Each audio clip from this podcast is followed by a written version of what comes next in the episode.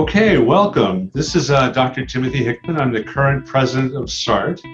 I'm very pleased today to be meeting with one of my colleagues, Rashmi Kudesia.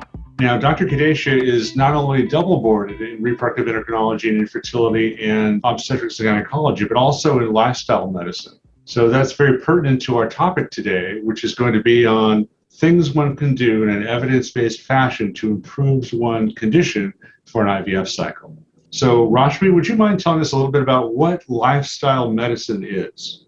Wonderful. Thanks, Tim. And it's great to be having this chat. Um, and I would love to start with that. So, Lifestyle medicine is a fairly new board certification that is available and growing rapidly, actually. There's an increasing number of board certified physicians across all specialties. They also offer certifications through the American College of Lifestyle Medicine for other uh, healthcare providers. But as for physicians, I think it's a really attractive board certification because lifestyle medicine is really common sensible. So it's kind of focused on six pillars of well being uh, that include healthy eating patterns, really focusing on a whole food plant based diet, getting sufficient sleep, sufficient physical activity stress management, reduction of toxic substances, and achieving social connectedness. So those are kind of the six areas that we try to encourage.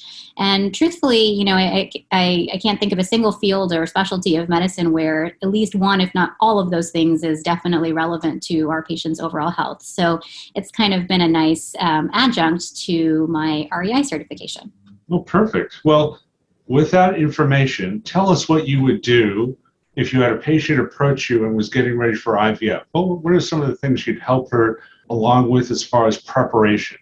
Yeah, and I think this is really uh, important because there are a number of studies that have tried to look at, you know, what component of perhaps unexplained infertility may be due to lifestyle uh, factors, and obviously that's a difficult question to answer. But you know, some studies have indicated that there could be a substantial portion of unexplained infertility or IVF failure that could be related to or potentially responsive to lifestyle interventions. So, you know, when we look at the body of data, there's oftentimes more than people are aware of. So, I always start with diet as the first thing. Um, you know, there are a number of studies that have looked at a Mediterranean style diet as a component of, um, you know, sort of a management plan that can assist in getting better embryos, higher quality embryos in the context of IVF. And so that's the first thing I always talk about and kind of go into with patients what that means. And one of the things I really like to clarify about that is that a Mediterranean diet isn't about eating Mediterranean cuisine, it's about the components of what you're eating. So, really trying to get lots of fresh vegetables and and fruits in there, reducing consumption of processed junk food, fast food, trying to get those healthy fats in there, you know, watching ultra processed white flour carbohydrates, so more whole grains rather than the white rice, white bread, white pasta and then also from a proteins perspective, you know, plants and fish being better than let's say red meat. And you know, there is also a whole body of literature just around, you know, other terminology but similar fertility and pro-fertility diets that have been studied that really all revolve around that same piece of what we're doing. And in fact, also a separate study that showed that increasing fast food consumption and decreasing fruit consumption were both um, associated with a longer time to pregnancy. So there's kind of a lot of different studies we could pull together to make the argument argument that the type of eating that we would generally advise folks to do for their overall health can definitely benefit their reproductive health, um, whether they're trying to get pregnant on their own or you know in the preparation for IVF. So. Let me challenge you a little bit there, saying, you know, we've all seen we have a relative or something who they don't mind their diet, they they don't exercise, they don't do any of these things you've talked about, yet they're as fertile as can be. So how much do you think this is really helping as far as uh, someone's ability to get pregnant? And then tell us the extent. So, for example, if you if you did this all these interventions for someone that was 46, probably wouldn't have much of a benefit. So, can you kind of go into that a little bit? Yeah, sure. So, you know, I think there's a number of components to that. So, First is I think that you know we all see that with the reproductive system, just like any other organ system, there are levels of susceptibility that folks have. And one of the things that I often talk to my patients about is, for example, you know, stress is a very good example of this, and that's actually what I wrote my fellowship thesis on. So it's an area I'm very passionate about. So if you think about stress, right, we know that you know there's going to be some 45, 50 year old CEO somewhere that has a super high stress job, and you know there's going to be two of them, and they may have the same exact job description, and one of them is going to have have a heart attack at 50 and the other one is going to be just fine and have perfect cardiovascular health you know indefinitely And that's just the cardiovascular system having different susceptibility. There's genetics, there's maybe other components of lifestyle, there's, you know, a whole host of things that we might identify.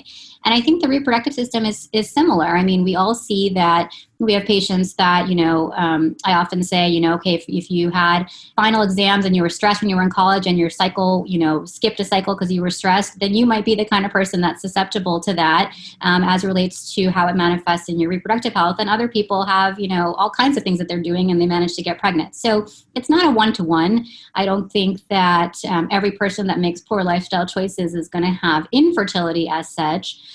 but I think of it more the other way, which is that ultimately, when patients are coming through, they're struggling a lot. You know, we know that infertility inherently, you know, imparts a lot of psychological distress on our patients.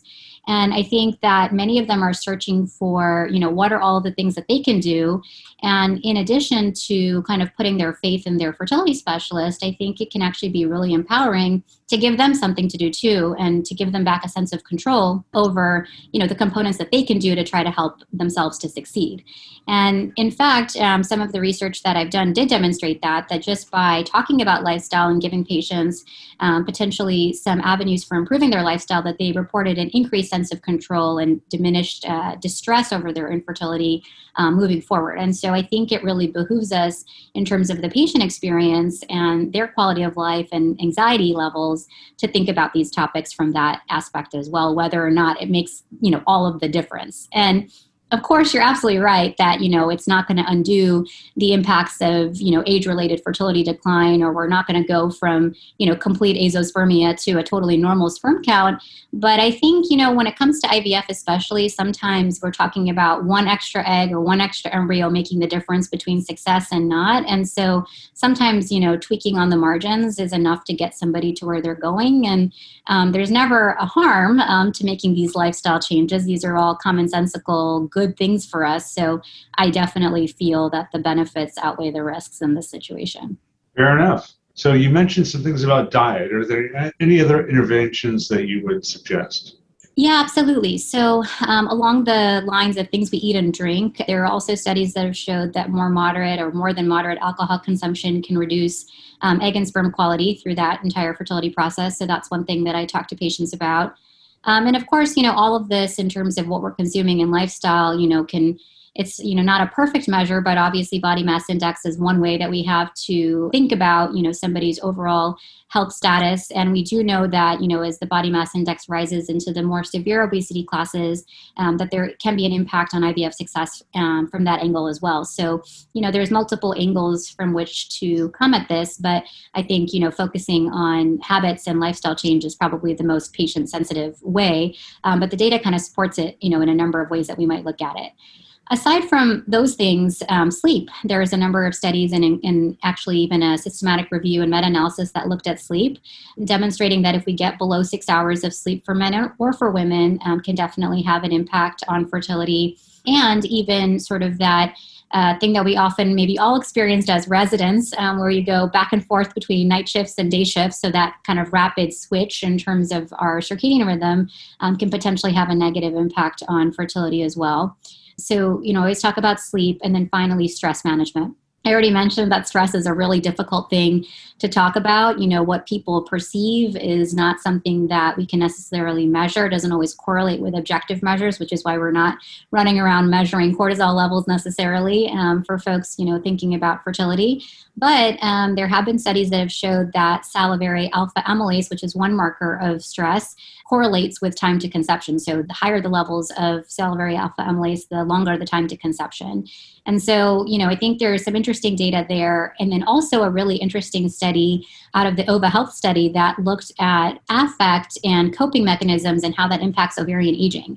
And so it was a cross sectional study, so not the most perfect setup for this, but it's a really, I think, enticing proposition um, that suggested that those patients that had a higher positive affect had a mitigation in terms of how ovarian reserve dropped over time. And so it's really interesting to think that, you know, when we think about what are the, the reasons why somebody may have lower ovarian reserve at any given age, that possibly there's kind of a psychological component to that as well. Definitely needs more research, but kind of an interesting hypothesis.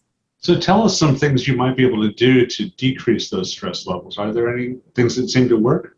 Yeah, so um, you know, I'm a big proponent of acupuncture for that. Um, you know, I think I often tell patients that um, you know, acupuncture is not data driven to necessarily say that everybody that does it is going to necessarily have you know a positive pregnancy test. But there, the data on stress management as relates to acupuncture, especially you know in the case as, as we have and as many fertility specialists have of you know uh, acupuncture providers that are well versed in women's health and fertility acupuncture, you know that that can have a positive impact on stress.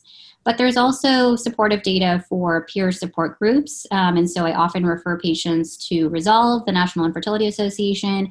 And obviously, again, for us, you know, and many others, we're fortunate to have a local expert led support group, which is another thing that's been demonstrated to also help reduce patient distress during the fertility journey. And so that's another thing that I think can be really helpful. Uh, lots of research coming from Alice Domar on sort of the patient experience and the ability for mind body interaction and interventions to help um, improve IVF outcomes and patient experience during, during all of that. I've heard a couple things about uh, exercise and massage being stress relievers. Can you speak to those?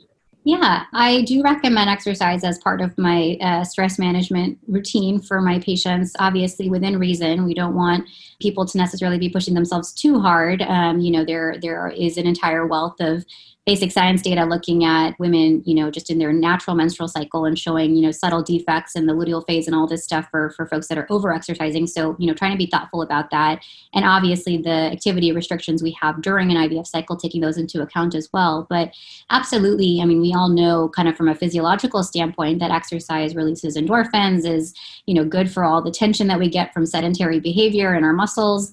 And so there's just multiple good aspects to exercise, on top of which uh, we know that in our country with an obesity epidemic and, you know, the majority of women perhaps gaining more weight than they need to during pregnancy and the concerns over maternal mortality and complications during pregnancy that, of course, you know, maximizing fitness levels or at least improving them a little bit prior to pregnancy is only a good thing. So that's definitely something I would advocate. You know, for those that uh, I always say, you know, it can look stress management can look a very a variety of ways and it has to be individualized and i think feel authentic to that person. So i usually say whether it's physical exercise massage yoga meditation mindfulness acupuncture or some combination thereof um, you know it, it just has to be i think something that somebody's giving credence to and making a plan for and that's usually what i encourage my patients to do is to have a plan. And to of course involve their partner in that um, you know, I think for those that have a partner going through this process, I think it's really important to address these things together as a couple. Excellent. Well, let's take an example of a patient. Let's say a patient walks into you and she's diagnosed with polycystic ovarian syndrome. What are some specifics that you might suggest to her? Yeah, so I think PCOS is the perfect example, and we have lots of you know big multi-center uh, trials to look at you know some of these topics. So one of the big studies that looked at PCOS patients um, had three arms uh, of intervention. You know, one was four months of birth control, one was a very intensive lifestyle intervention with an aim of you know six to seven percent weight loss, um, meal replacements. There was a lot of support in that lifestyle intervention, so it was multimodal and, and pretty intensive. And then a combination of birth control and lifestyle. And in that trial, we saw that either of the lifestyle arms had a much uh, significantly improved ovulation rate and ultimately live birth rate over the birth control alone group. And so, you know, I think for those that have PCOS, particularly those that are trying to potentially ovulate on their own or get pregnant on their own, um, or maybe are even trying to become responsive to ovulation induction medication, I think you know working on lifestyle is definitely important. And in a subsequent trial, demonstrated that in women that are dealing with PCOS and obesity, that actually delaying pregnancy by two to three months to work on lifestyle uh, actually resulted in a higher uh, live birth rate than going straight to treatment. So obviously, again, you know, to your point from before, we have to be thoughtful about who, you know, we're recommending what to. I think that wouldn't be appropriate for older patients, and, and that was, of course, not the suggestion of that study either. But I think in young women that have PCOS, and particularly those that find that either their lifestyle is not optimal or they're also struggling with weight management, I think it's absolutely important to talk about these issues and I think to really emphasize the epigenetic and, and obstetric complications that can go along with not addressing these things prior to pregnancy. The last thing we want is, you know, to help somebody get pregnant by going straight to ovulation induction or IVF, and then boom, they end up, you know, with gestational diabetes, or maybe they had undiagnosed diabetes beforehand, um, you know, and end up with complications as relates to that and then you know maybe have a, a, baby that is small for gestational age or large for gestational age and then ends up with you know lifelong consequences as a result of that. So i think um, that's like the perfect patient population to really be thinking about lifestyle prior to pregnancy. Are there any other types of patient categories that you uh, lend themselves very well to this topic well, I think that ultimately, you know, interestingly, there was just a study that came out recently that was looking again at the pregnancy complications piece, and they found um, in that study that uh, during pregnancy itself, um, either a Mediterranean style diet intervention or separately, two separate interventions, a meditation oriented, or excuse me, a mindfulness oriented um, stress reduction intervention, both reduce the rate of small for gestational infant, uh, small for gestational age infants in their study. And so I think, you know, from my perspective, I always think about, you know, again, what is the risk versus the benefits and how are these things going to potentially help people to have a healthier pregnancy? And, you know, I think pretty much it applies to everybody. And again, also I think about, you know, the fact that many times our patients have these questions and if we don't bring them up in the office, they're just Googling it on their own or they're reading about it or talking to their friends or they're on the forums or whatever. But the more I talk about it, the more I find that there's almost nobody that isn't interested in this topic, that they don't want to, you know, I, I find it very rare that people are disinterested in what they might be able to do differently to succeed. So I, guess I would argue it applies to everybody, but we, of course we get some patients that already are leading a very healthy lifestyle and, and they might just find it reassuring to know that they're already doing the majority of what they need to be doing. And I think those folks need to be celebrated as well. So that would be my take. Are there any things uh, that we haven't talked about that you want to touch on specifically? No, I think, you know, one of the things that's been really important to me about this whole topic, as I said, is that I personally am a big believer that there can be positive clinical impact of really working on lifestyle or encouraging folks in lifestyle prior to pregnancy. And I think the public health angle is a big one, which I'm surprised that, you know, more public health agencies haven't honed in on the fact that if we could help women be healthier prior to pregnancy, that it would have a big impact on maternal mortality, which is getting so much press right now. But I think not enough folks thinking about, well, what can we do do prior to pregnancy to help reduce the risks of preeclampsia and gestational diabetes and whatnot. But then I also think, you know, obviously um, in our specialty, a lot of it is business driven, and we're really looking to patient experience and patient retention and patient dropout. And so I think even for the most cynical uh, amongst us, I mm-hmm. think that it's hard to argue that, you know, paying attention to the softer sides of, of well being and, and, you know, sort of the mind body connection isn't going to attract, you know, more patients and help them to stay in treatment. And ultimately, that's how we help more people succeed by helping them be able to on. So I think, you know, I think no matter where you fall in your belief on how much lifestyle can make a difference, I think that there's putative benefits that exist. Well, it's been an absolute pleasure to pull some of your expertise into this podcast. We hope our listeners have a great time enjoying these and all these wonderful points. We'd like to thank Dr. Rashmi Kudesia for all that she's done to get triple board certified to, to talk about this. And again, this is Dr. Timothy Hickman, president of SART, and we're signing off. Thank you so much. Thank you.